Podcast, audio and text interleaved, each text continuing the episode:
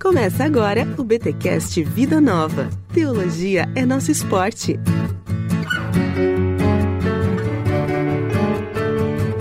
Muito bem, muito bem, muito bem. Começa mais um BTcast Vida Nova, o de número 27. Eu sou o Rodrigo Bibo e pregação é negócio sério, cara. E eu sou o Thiago Silva, meu chamado é Pregue a Palavra. Muito bom. Eu sabia que eu tenho tatuado isso, cara? Tatuei, mano. Fiz aqui uma tatuagem, botei uns livros, um microfone, o um mundo e um globo, Rapaz, né? Rapaz, foi você então que eu vi a imagem da tatuagem do Prega Palavra? Não sei, não sei, devem ter vários, né? Tá rodando essa imagem aí. Capaz, velho, sério? Olha aí. Sério? Mas tem o um microfone, o globo, uns livros e uma cruz e tal, então é a minha Isso. tatuagem que tá rodando aí, daqui a pouco estão copiando já, né? Fazendo moda. Gente, estamos aqui com o Tiago Silva, é isso, Tiago? É Silva o teu sobrenome, né? Isso, justamente. Já é macaco velho aqui da Vida Nova e eu não lembro teu sobrenome. Tiago Silva, para mais um BTcast de edições Vida Nova. Hoje hoje com o livro Teologia Bíblica da pregação. Ó, a gente teve no último episódio teologia bíblica da adoração, agora teologia bíblica da pregação, mais um lançamento de edições Vida Nova. Mas antes, os recados da editora. Se liga porque vai ter um congresso em 2020, irmão, que nós vamos se ver por lá, hein? Presta atenção nos detalhes do congresso.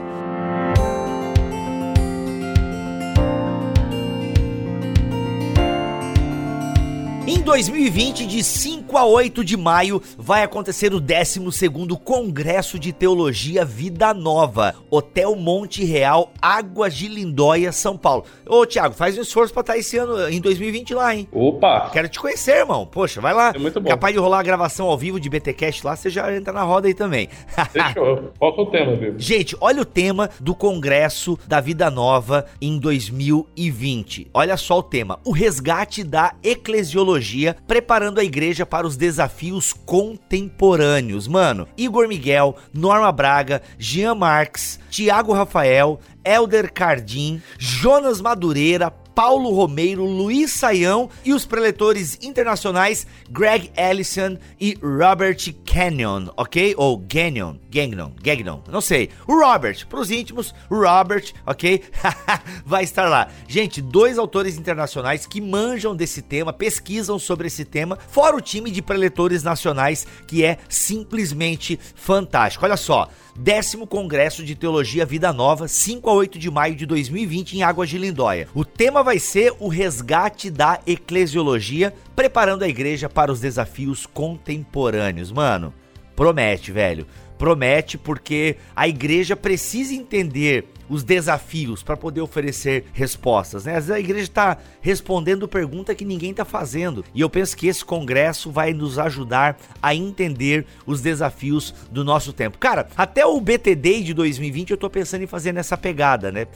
Mais ou menos dentro dessa temática, porque eu acho que a gente precisa falar sobre ela. Olha só, detalhes sobre o congresso, mais informações e por aí vai. Você tem o link aqui na descrição deste BTcast ou basta você acessar vida vidanova.com.br. Lá vai ter o banner do congresso, é só você acessar e ter mais informações. Já adianto que, permitindo Deus, estarei lá, ok? Igor Miguel estará lá. Cacau Marques, estamos fazendo força para Cacau Marques ir também neste episódio e você vai poder conhecer o time do BTcast Plus, que grava aí Igreja Centrada todo mês, um livro também de edições Vida Nova. 5 e 8 de maio, rapaz, cola lá no 12º Congresso de Teologia Vida Nova.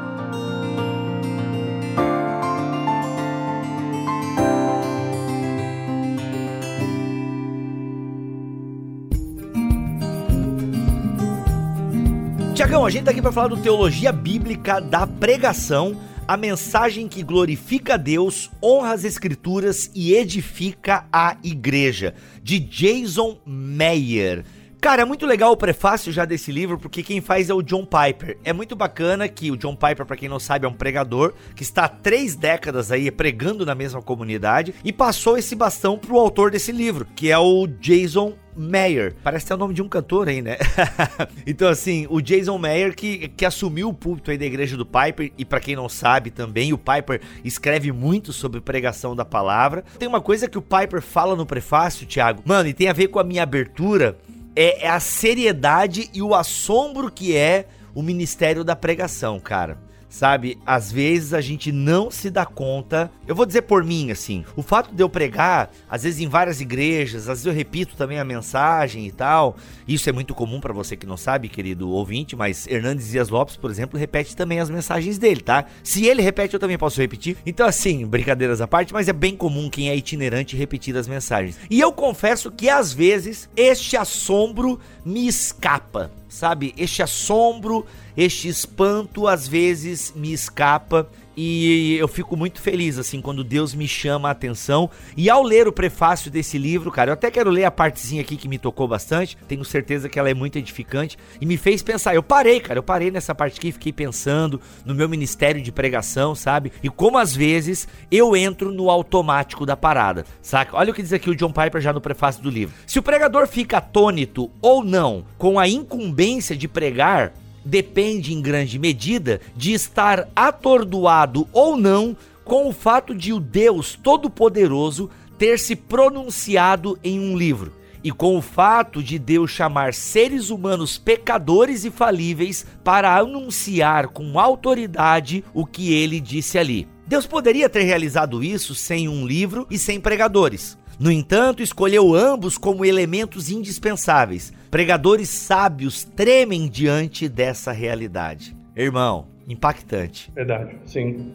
Na verdade, o livro ele é muito mais do que pregação. Quando a gente lê o título, Teologia Bíblica da Pregação, às vezes pode parecer que o livro é uma defesa bíblica da pregação, ou de tentar explicar por que, que tem pregação na Bíblia. Mas não é isso. Ele trabalha a respeito da importância da pregação, já no prefácio, conforme você está falando, no decorrer do livro ele vai desenvolver isso mais, mas também é um livro que fala a respeito da Bíblia, porque ele vai tratar também sobre teologia bíblica. Na verdade, esse tema de pregação é um tema ah, que tem crescido ah, no sentido de interesse, mas muitas das vezes as pessoas acham que pregação é um assunto em si mesmo, ou seja, como pregar, que jeito você apresenta o sermão, como é que eu posso pregar, por exemplo, como Hernando Dias Lopes, como eu posso pregar como o meu pregador predileto, né? O meu pregador lá de, dos meus podcasts, né, que eu ouço. Mas o ponto não é esse. A pregação bíblica ou a pregação fiel às escrituras, ela começa a partir de como eu vejo as escrituras. Olha aí. Na verdade, a Bíblia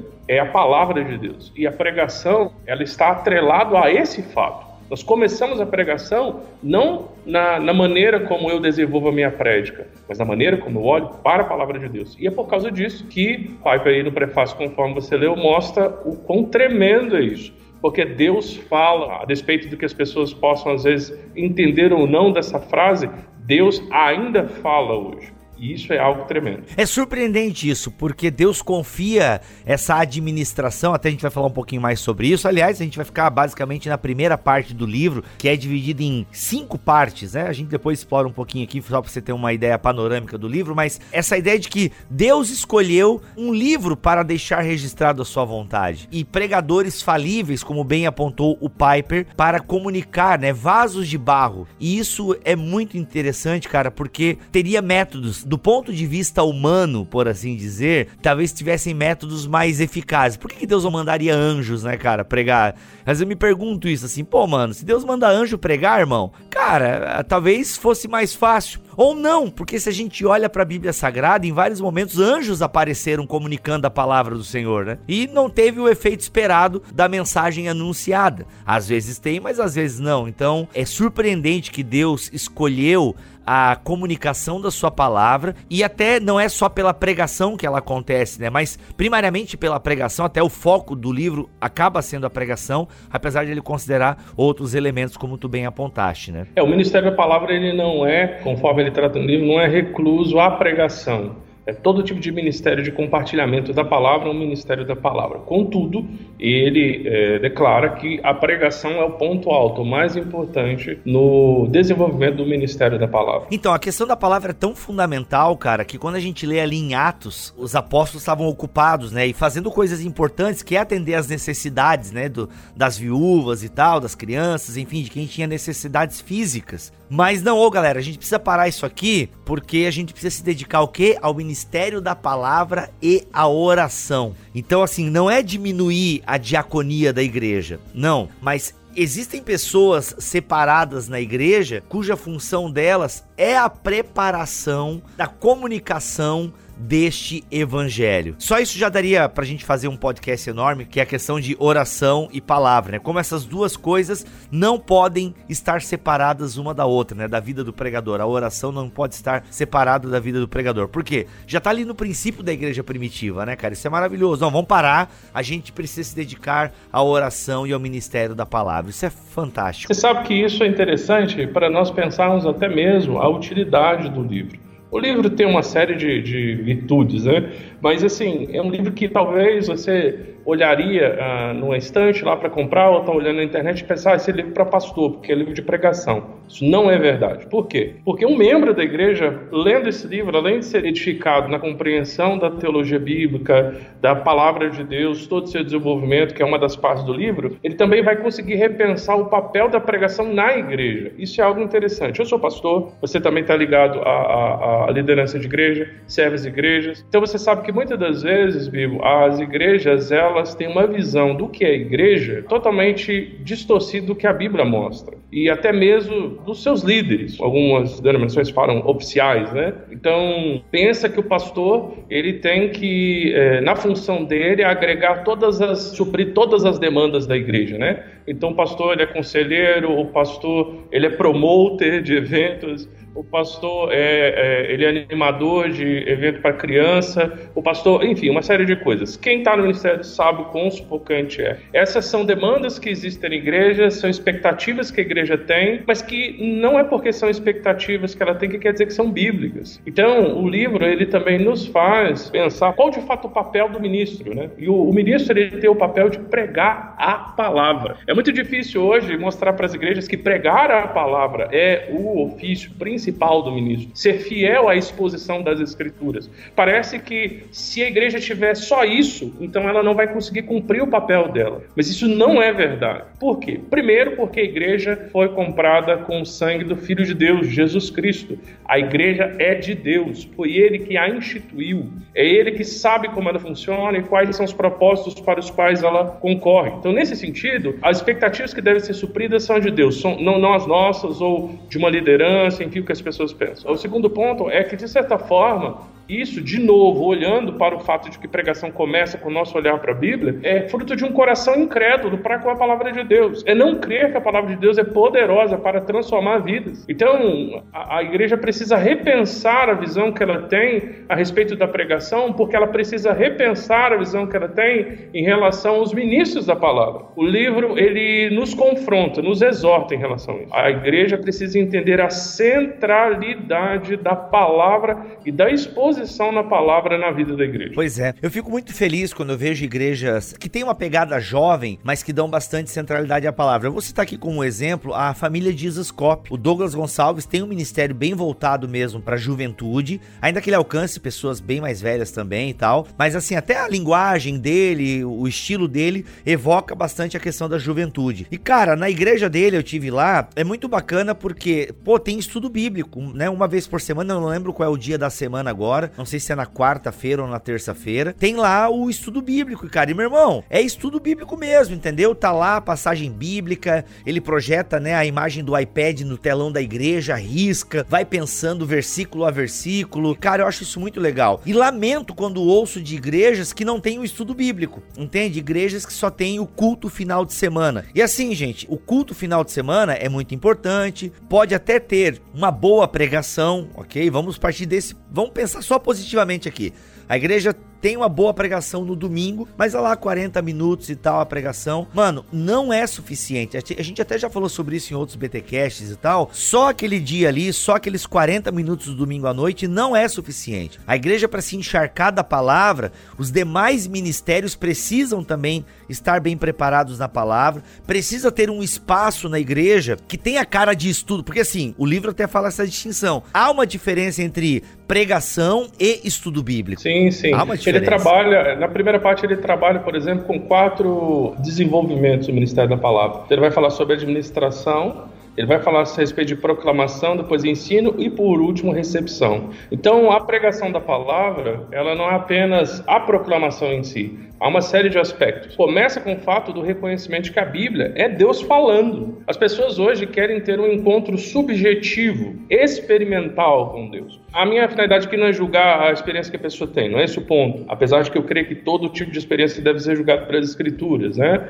Mas a questão é que Deus, ele não fala primordialmente ou de maneira ordinária por, por esses meios.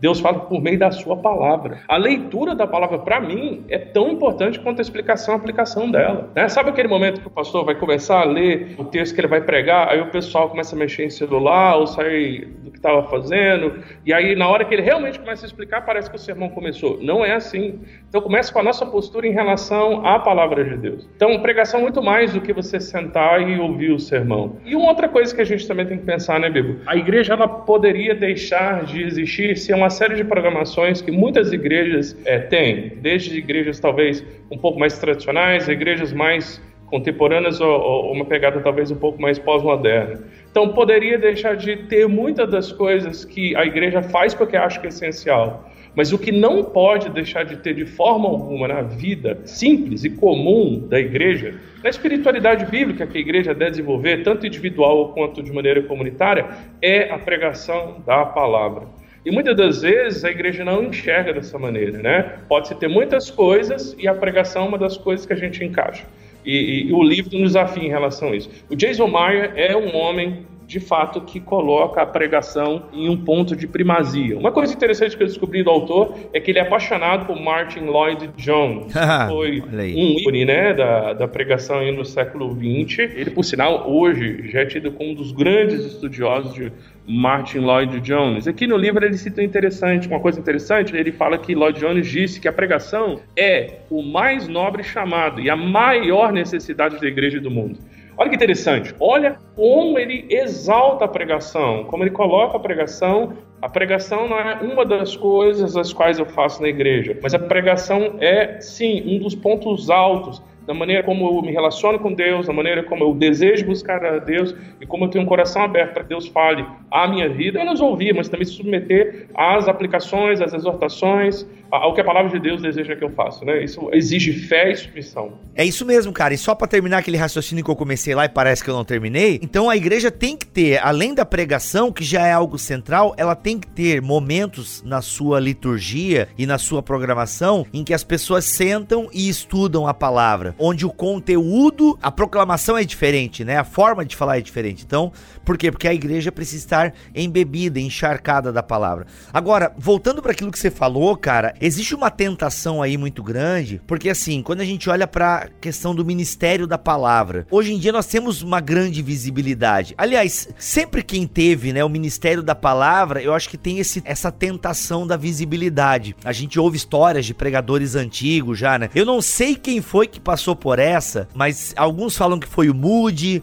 outros falam que foi o Spurgeon, outros que falam que foi o Jonathan Edwards. Talvez tu saiba quem foi de verdade. Não tem aquela história que contam que o cara desceu desceu do púlpito, ah, aí chegou um irmão e falou assim: Nossa, muito boa a sua pregação, pastor. Aí ele responde: É, Satanás me falou isso ali quando eu acabei de pregar e tal. Tu sabe quem é que disse de quem que é essa história mesmo ou não? Aquelas situações que a gente não sabe quem é, vai atribuindo aos mais famosos. Né? Mas é uma coisa interessante que ele. Não é C.S. Lewis, né? É, então, pois é. Né? Isso, na verdade, mostra pra gente a perspectiva performática que a igreja tem, né? Em que sentido eu quero dizer isso? A igreja muitas das vezes se preocupa muito mais com a performance e até os pregadores se preocupam muito mais com a performance do que com a essência do que é a pregação, do porquê está sendo feito aquilo, né? Então, no livro mesmo, ele citando o texto de 2 Coríntios 4, né? É verso 3 e 4, que fala que nós somos aromas de Cristo, mas também há o cheiro de morte para os que se perdem. A pregação, de certa forma, ela funciona assim, nessa proclamação pública e viva da mensagem de Deus, existem aqueles que se salvam porque creem na pregação, porque Deus agracia agracia eles, né? É, por sua graça os alcança, e aqueles que rejeitam a pregação. Então, para o pastor, às vezes está no ministério aí algum tempo, ou você é líder na sua igreja, você é um pregador da palavra, ou você é um professor aí de escola bíblica, né? Enfim, está lá ministrando no, no ministério da palavra, num pequeno grupo, enfim, você é empregado da palavra de Deus. E você fica, às vezes, sendo tentado, conforme você falou, a, a ver o resultado imediato, a ter aceitação. Essa é uma motivação pecaminosa errada do ministério, porque a mensagem, ela tem em si a possibilidade de duas respostas. A resposta da submissão a ela, da aceitação, e a, a possibilidade da rejeição. Só que a gente quer só aceitação, né? É, então, o ministério da palavra, ele não pode ser validado pela aceitação. A validação do ministério da palavra não pode ser performático, não pode ser pragmático. Ou seja, eu estou pregando bem porque as pessoas estão concordando, eu estou pregando bem porque muita gente está me ouvindo, né? Você vê hoje, cara, até mesmo pessoas que utilizam é, mídias, e não estou, enfim, condenando isso, mas é, utiliza é, instrumentos de comunicação em massa e cria todo um ambiente, todo um uma narrativa, né, para poder comunicar aquilo, porque entende que o, a pregação ela vai ser validada pelo resultado dela.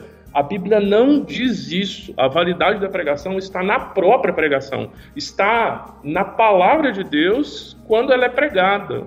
Isso é feito porque Deus assim instituiu. O motivo está em Deus e não em nós mesmos. Então é uma grande tentação. Nós vivemos numa cultura de resultado né? De performance. A igreja, infelizmente, de performance, a igreja absorve isso, os ministérios também absorvem isso. Esse livro, na verdade, é uma exortação extremamente saudável para os nossos corações. E talvez para pessoas que nunca pensaram desse jeito, porque tem pensado que ser igreja é ser isso, né? Pregação é isso, mas isso não é verdade. Então, o desafio do livro é nos fazer refletir a respeito da importância da centralidade da pregação fiel das escrituras. É, inclusive a pregação, ela tem uma dimensão de confronto que às vezes se perde, né? Eu não vou dizer que está perdido, porque eu congreguei por muito tempo em igrejas pentecostais, numa igreja pentecostal, e lá tinha bastante exortação e admoestação a partir da palavra, né? Às vezes até assim, de maneira é, é, deturpada. Então eu não vou dizer, ah, porque esse aspecto da pregação está perdido. Não, ainda tem. Tem muita gente pregando a palavra, eu não gosto de generalizar. Agora, existe um tipo de pregação que está ficando pop, como você bem estava falando, e até por parte de pregadores mais jovens, né? Bonitos, bem apresentados e tal, que estão com uma mensagem é muito unilateral de somente um aspecto do evangelho somente um aspecto da pregação da palavra. E isso, quando eu escolho passagens bíblicas, quando eu procuro de alguma forma construir uma pregação para agradar a minha audiência, ou para ter uma pregação que somente passe remedinho nas feridas das nossas almas, né? Eu, eu tenho assim, eu não estou invalidando, gente, vamos tomar bem cuidado aqui, eu não estou invalidando esse tipo de pregação, ok? Eu não estou invalidando isso. Eu acho que tem que ter numa igreja local a pregação. Tem que, até a gente conversou com o Jonas Madureira sobre isso no último episódio de Vida Nova. Exatamente sobre isso. Não dá para ter só uma coisa. Entende? Não dá para ter aquele púlpito ou aquela pregação que só dá ali nas pessoas, né? Como o pessoal fala, olha essa cajadada e não sei o que e tal. E não dá para ter aquela pregação tipo, ah, senta aqui no meu colo, filho, sabe? Não. Por isso que eu preciso ser o quê? Um pregador da palavra, porque na palavra eu vou ter as duas coisas. O Jonas foi muito claro no, no episódio passado, né? O Deus que bate, né? O Deus que fere é o Deus que cura. Então, assim, a gente precisa tomar muito cuidado, porque a pregação e, e o livro quer chamar atenção para isso, né, cara? É um ministério é, fantástico, só que ele fala o seguinte: eu sou um administrador disso. Acho que a gente podia entrar até nessas categorias, só acho que é nas categorias sim, que ele fala, sim, né? Sim. Cara, não é sobre mim, entende? Eu tô administrando uma parada que não é minha. Eu estou proclamando uma palavra que não é minha, ainda que eu tenha muitas responsabilidades mas a proclamação diz respeito a uma tarefa que eu faço, mas eu, eu tenho a autoridade que vem daquele que é o, o verdadeiro autor da mensagem, né? Então, por isso que eu digo que começa, a pregação começa com o seu olhar para as escrituras. Então, veja bem, ele começa com a administração. Eu sou um mordomo da revelação de Deus. Não foi eu que trouxe a revelação, eu só recebi, fui comissionado por Deus, então, portanto, como administrador fiel, eu devo cuidar disso. Bom, se eu sou administrador da pregação, esse é o nosso desafio bíblico. Eu tenho que pregar os temas, os assuntos, as exortações, as promessas, as palavras de edificação e até mesmo de fortes exortações que a palavra institui. Então, eu não vou trabalhar com base no que eu acho interessante ser dito, eu vou trabalhar no que a Bíblia diz. E parece ser simples isso, mas infelizmente muitos púlpitos não têm seguido a partir dessa perspectiva. É como se, na verdade, você recebesse, talvez uma analogia, né? Você recebesse uh, um tratamento médico e você fosse até um, um farmacêutico para receber aquela medicação. E aquela medicação é uma medicação que vai trazer alguns resultados difíceis para você, mas é um tratamento longo que vai resolver o seu problema. E aí, quando você vai até o farmacêutico, aquela pessoa que vai te dar a medicação, ele olha a receita e pensa: ah, eu tenho um remedinho que eu tomava que é melhor que se eu der para ele, ele vai sentir menos efeitos colaterais, vai ser menos desagradável e vai ser tira e queda, né? Bem aquele conselho de, de vó, né? E aí ele dá para você, você toma e resolve o seu problema. É justamente essa questão, né? Salva os limites da analogia, mas é a ideia de que é como se nós disséssemos para a igreja que Deus disse isso, mas eu tenho algo melhor. Então isso é você ser infiel na sua administração. Então, se nós entendemos que somos administradores, né, começa com a administração e depois disso nós somos proclamadores, então eu sou fiel em relação ao que eu recebi da parte da palavra de Deus e eu vou proclamar isso com coragem, abertamente, sem rodeios, sem medo. Aqui é uma coisa interessante: às vezes de novo, as pessoas acham, como você falou da cajadada, né? Acha que o pregador, assim, corajoso, pregador cheio do espírito, pregador capaz, assim, é aquele pregador que grita, é aquele pregador que baixa o púlpito, é aquele pregador né, que vai e anda e gesticula, e o olho salta, aquela coisa toda. Isso não é verdade. O ponto aqui não é o olho você está falando. Aqui o ponto não é esse. O ponto é, você pode, às vezes, até na comunicação tranquila, né? Ali, com as suas modulações e tudo, mas você ser o quê? Você tratar do tema que a palavra de Deus está tratando naquele trecho. Você não recuar. Então, se a Bíblia está falando algo referente à família, a casamento, a filhos, a como lido com os meus negócios, meu comprometimento no reino, ao fato de que eu devo consagrar minha vida e tantos outros temas que nós poderíamos pensar, e isso vai confrontar o coração, você falar com fidelidade, como um administrador fiel, sem medo, porque você é um proclamador, mas também com graça, confiando que a palavra, por meio da graça, vai atingir, né? Quando você vê hoje igrejas que têm uma agenda mais pragmática, aquela ideia de que nós temos que oferecer para as pessoas o que elas estão buscando, o que nós estamos fazendo é não sermos nem bons administradores e nem proclamadores. Por quê? Porque, na verdade, nós estamos proclamando não que a Bíblia de fato está dizendo, mas nós estamos recuando por medo né? Estamos proclamando algo que não provém da palavra de Deus. A partir da proclamação, então, ensina, ele trabalha isso, né? Ele vai falar a respeito de como ensino e proclamação andam juntos. Existe o aspecto didático. E também lembrando que o ensino visa o crescimento da educação. E, por fim, a pregação ela não se restringe ao pregador, né? Aquele que está pregando, mas ela também vai para aquele que recebe. Isso é interessante. Eu quero ler uma frase aqui que eu achei muito legal, que diz respeito a essa questão da fase da administração e da proclamação, né? A primeira fase é a administração, quem recebe essa incumbência e de administrar essa palavra, né? Ou seja, essa responsabilidade que é dada ao administrador. A palavra de Deus é confiada ao administrador. A segunda fase é a proclamação da palavra de Deus. É intenção de Deus que a palavra administrada seja proclamada. E olha só que frase importante, impactante e que me faz arrepiar. O pregador confere voz humana à palavra divina para que outros possam ouvir o que Deus tem a dizer. Mano, e aí, abrindo um parênteses de novo aqui, é, que a gente falou sobre a tentação do pregador, né? De você realmente acreditar que é um bom pregador, receber os louros, entendeu? Nossa, as pessoas, cara, e multidões se arrastam para ouvir você falar, entendeu? Mano, é muito perigoso porque a chance de você querer dividir a glória que é só de Deus é muito grande.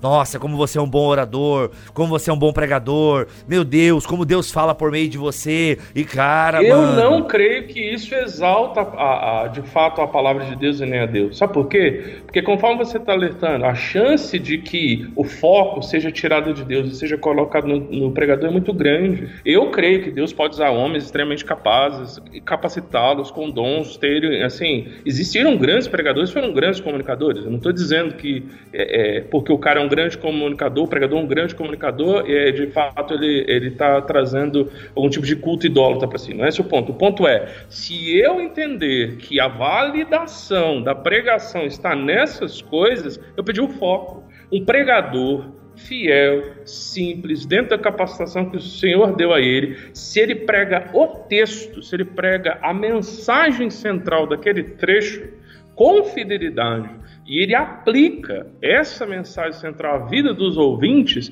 mas ele não é um pregador de multidões, ele traz mais glória a Deus e é mais fiel com o texto como administrador e proclamador do que muitos dos pregadores que ajuntam multidões que de fato não têm pregado a palavra de Deus.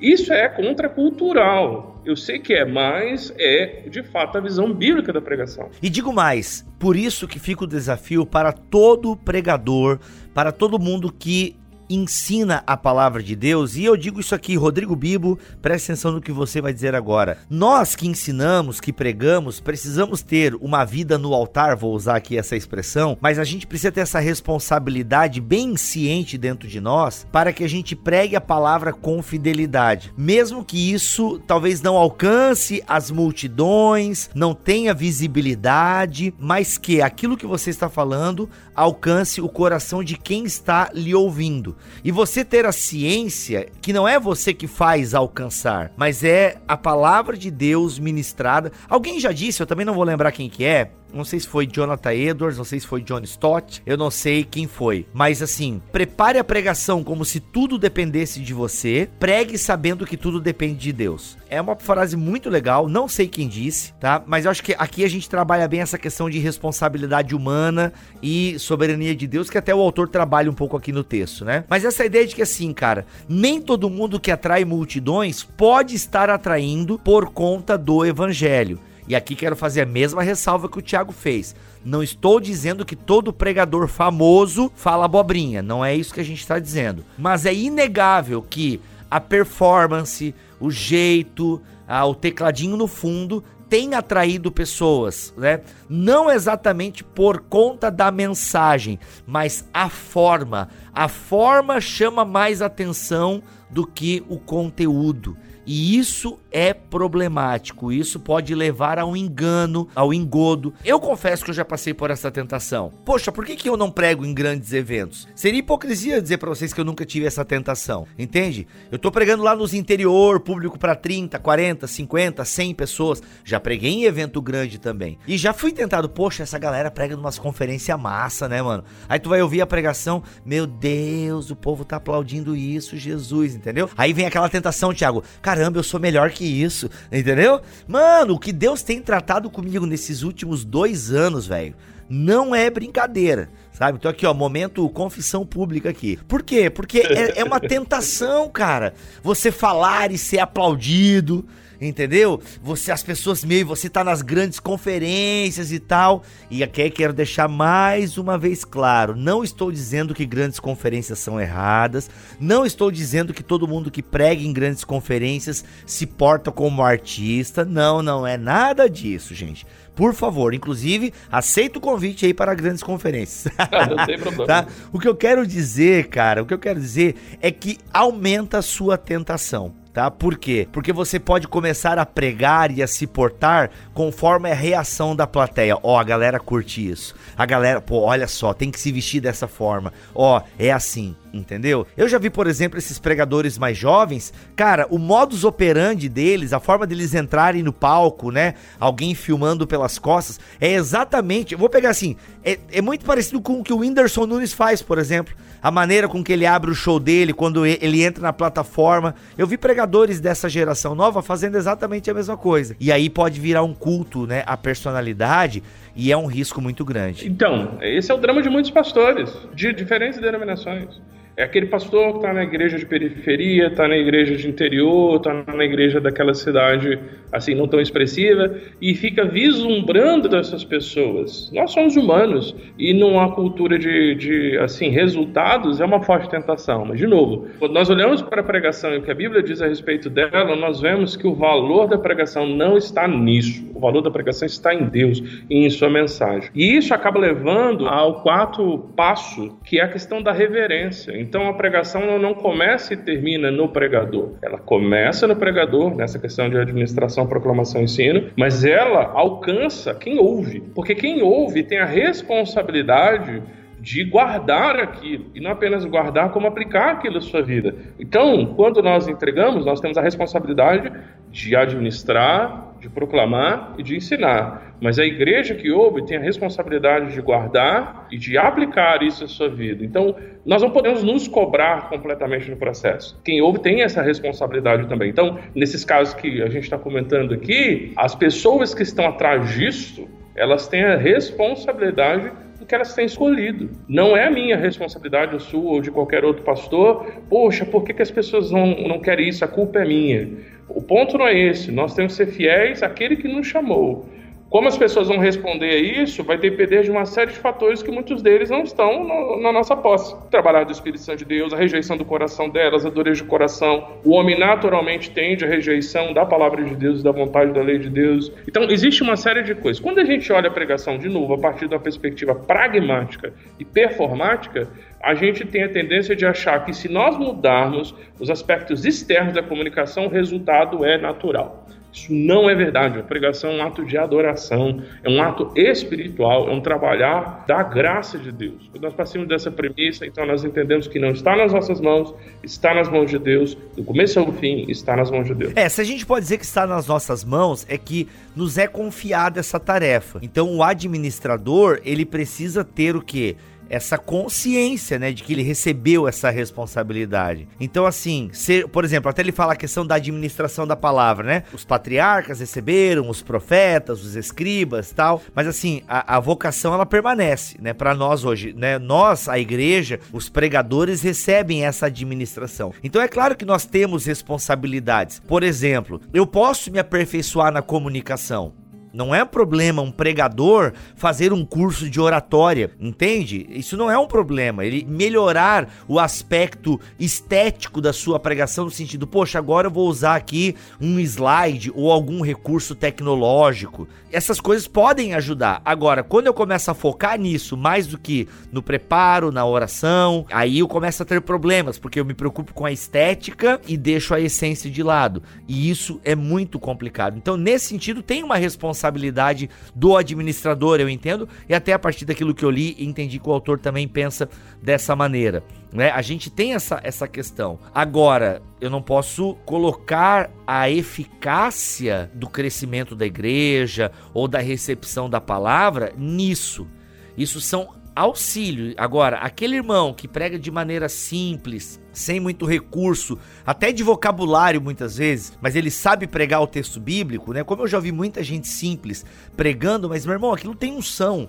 Aquilo ali é a palavra que vem e alcança o teu coração, tá ligado? É, é real. Agora, claro que esse irmão pode também se preparar, melhorar algumas técnicas, isso não é o problema. Agora, quando a técnica começa a atrair mais do que o conteúdo, hum, temos um problema. É, eu começaria aí com o pastor partindo do princípio de que tudo que ele for fazer é, prioritariamente, o ajude a, primeiro, compreender o texto das Escrituras e, a partir disso, a comunicar de maneira fiel o texto das Escrituras. Se ele compreende adequadamente o texto das Escrituras e ele consegue comunicar de maneira fiel o texto das Escrituras, tudo que ele cresce, até no português dele, na maneira como ele fala, né?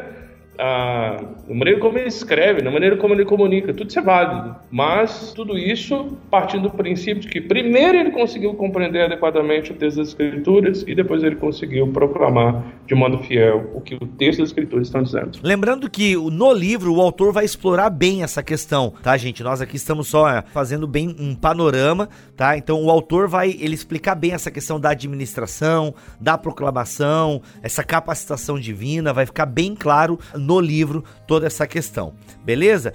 E é, eu acho que o importante da administração é isso: é o administrador precisa permanecer fiel ao que lhe foi confiado. E o proclamador precisa permanecer fiel ao que ele foi enviado a anunciar, tá? Então, inclusive ele diz isso na página 22. Essa questão de permanecer fiel. Ai de nós se não pregarmos o evangelho, né? Paulo vai falar aos coríntios. A Timóteo, a Timóteo Paulo vai falar, pregue o evangelho, né? Pregue a tempo e fora de tempo. Acho que é a partir do, ali no capítulo 2. Pregue a tempo e fora de tempo, né? Pregue a palavra. Mano, isso precisa nos consumir. Segundo Timóteo. Isso, justamente. Então, assim, capítulo 2, né? Pregue a palavra, sabe? É, é, cara, isso precisa nos consumir a tempo e fora de tempo. Então, ser chamado, né, para anunciar a palavra como um pregador da palavra ou administrar a palavra de outras formas, né, em outras tarefas da igreja, realmente deve nos consumir, vai consumir a nossa vida, vai exigir de nós um preparo, uma consciência, né? E isso precisa estar bem claro na nossa mente. O que mais, Chagão? Pra gente caminhar pro final aqui do nosso papo, tá? Já estamos aí com o tempo, mas o que, que a gente pode destacar aí pra galera? Poxa, eu preciso ler esse livro. É muito interessante porque o livro, conforme eu disse, não é um livro que trata apenas de pregação, mas trata da própria palavra. Então, nos capítulos, nos capítulos subsequentes do que nós estamos conversando aqui, ele, por exemplo, vai falar que a, a Bíblia toda é uma grande narrativa.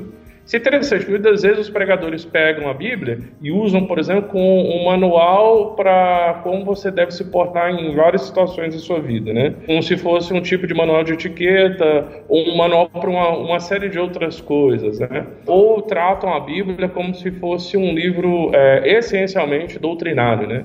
Então você tem uma dúvida em relação a uma doutrina, faz uma pergunta, a Bíblia vai estar ali te respondendo. Mas ele tra... Eh, todas essas coisas são possíveis, as aplicações elas são não apenas práticas para nosso dia a dia, como também existem aplicações doutrinárias. E eu acredito que toda doutrina tem uma aplicação na vida das pessoas, seja ruim, seja boa. Quando a doutrina é um erro é ruim, quando ela é heresia, ela destrói a fé quando ela é boa, ela leva a santificação e educação. Mas não apenas isso. A, a, trabalha com uma ideia que muitos outros autores têm trabalhado hoje em dia, de que a Bíblia ela é um grande drama. Eu creio que em outros podcasts deve ter sido trabalhado esse contexto. Então ele, ele vai propor a sequência de narrativas. Uh, não vou aqui me ater, mas você que vai comprar o livro, vale a pena. Até mesmo para pregadores aí, quem ensina na igreja, traz um subsídio fantástico. Ele vai trabalhar também essa questão da Bíblia, né, como o, um drama, né, o chamado drama das Escrituras. Drama, não porque é um,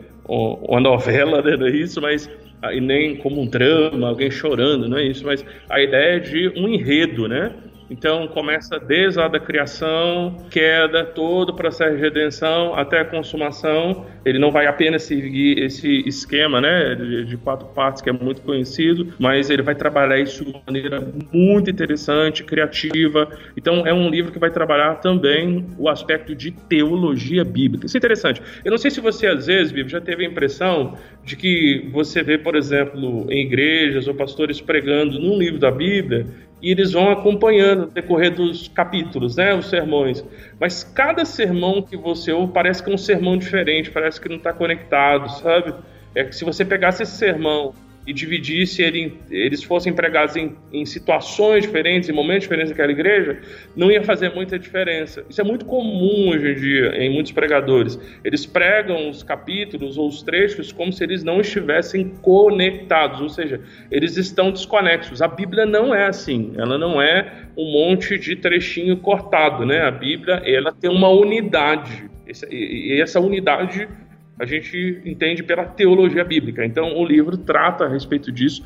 É um excelente subsídio para o pregador nesse sentido e até mesmo para o aprofundamento na compreensão da palavra de Deus. Então, esse é um ponto também que nos chama atenção. Então, se somos administradores fiéis à palavra de Deus, nós temos que gastar tempo meditando a respeito do conteúdo que está nas Escrituras. Não é possível que cada pessoa pegue a Bíblia e entenda uma coisa. Pode ser que exista um texto que eu tenho que trabalhar um pouco mais, você trabalhar um pouco mais, nós tenhamos algumas dificuldades, algumas divergências, mas nós temos que partir do princípio que aquele texto ele tem um significado só, entendeu? Ele não pode ter uma multiplicidade de significados, né? Pode ser que existam aplicações diferentes na pregação. Eu estou numa igreja, num contexto, você está numa outra igreja, um contexto um pouco diferente. Então existem aplicações diferentes. Aquele texto dentro daquele significado ele pode trazer desafios e aplicações diferentes para duas pessoas, né? Eu, você, como exemplo, mas ele não pode ter dois sentidos. A Bíblia não pode, ela não pode ser um, assim, um livro que todo mundo tira o que quer. Ele tem que ter um conteúdo e a gente tem que gastar tempo entendendo isso. Então, entender a Bíblia como uma grande narrativa unificada, com a todo o seu desenvolvimento, sua riqueza, e lembrando que nós não temos que saber isso para o nosso enriquecimento cultural, mas para a transformação das nossas vidas. Então nós entendemos que cada parte da escritura é importante. Muito bom. Gente, é o seguinte, tá aí, teologia bíblica da pregação de Jason Mayer. O livro, a primeira parte, o quadro mais amplo, uma teologia bíblica do Ministério da Palavra. A segunda parte, que é a maior parte do livro, um levantamento das mudanças de paradigma no Ministério da Palavra. É onde ele vai fazer todo esse caminho pela Bíblia de como a administração da palavra aconteceu ao longo do enredo bíblico, tá? A terceira parte, a pregação expositiva hoje. Olha aí, quarta parte, reverberações da teologia sistemática. Tem um tópico aqui que eu achei legal. Pregação temática, amiga ou inimiga? Olha aí. E a quinta parte, conclusões e aplicações à administração da palavra hoje. E o livro ainda conta com três apêndices tá? Gente, muito bacana, tá aí esse lançamento de edições Vida Nova, fresquinho. Você pode adquirir ele aqui, tem o link na descrição deste BTcast, OK? É só você acessar o bibotalk.com, ir aqui no BTcast Vida Nova 027, OK? E tem o link para você adquirir o livro. Lançamento aí, Teologia Bíblica da Adoração, a mensagem que glorifica a Deus honra as escrituras e edifica a igreja. Tiagão, obrigado pela sua presença aqui, cara. Despede-nos com uma bênção aí, por gentileza. Ok, muito bom também estar com você mais uma vez, tá bom? Com todos os ouvintes aí. Eu que agradeço. Que o Senhor nos abençoe ricamente, nos capacitando a compreender as escrituras, que são palavras de Deus, e não apenas isso, nos dê capacitação para pregá-la fielmente e aplicá-la às nossas vidas. Esse é o desafio. Muito bom. Amém. Amém.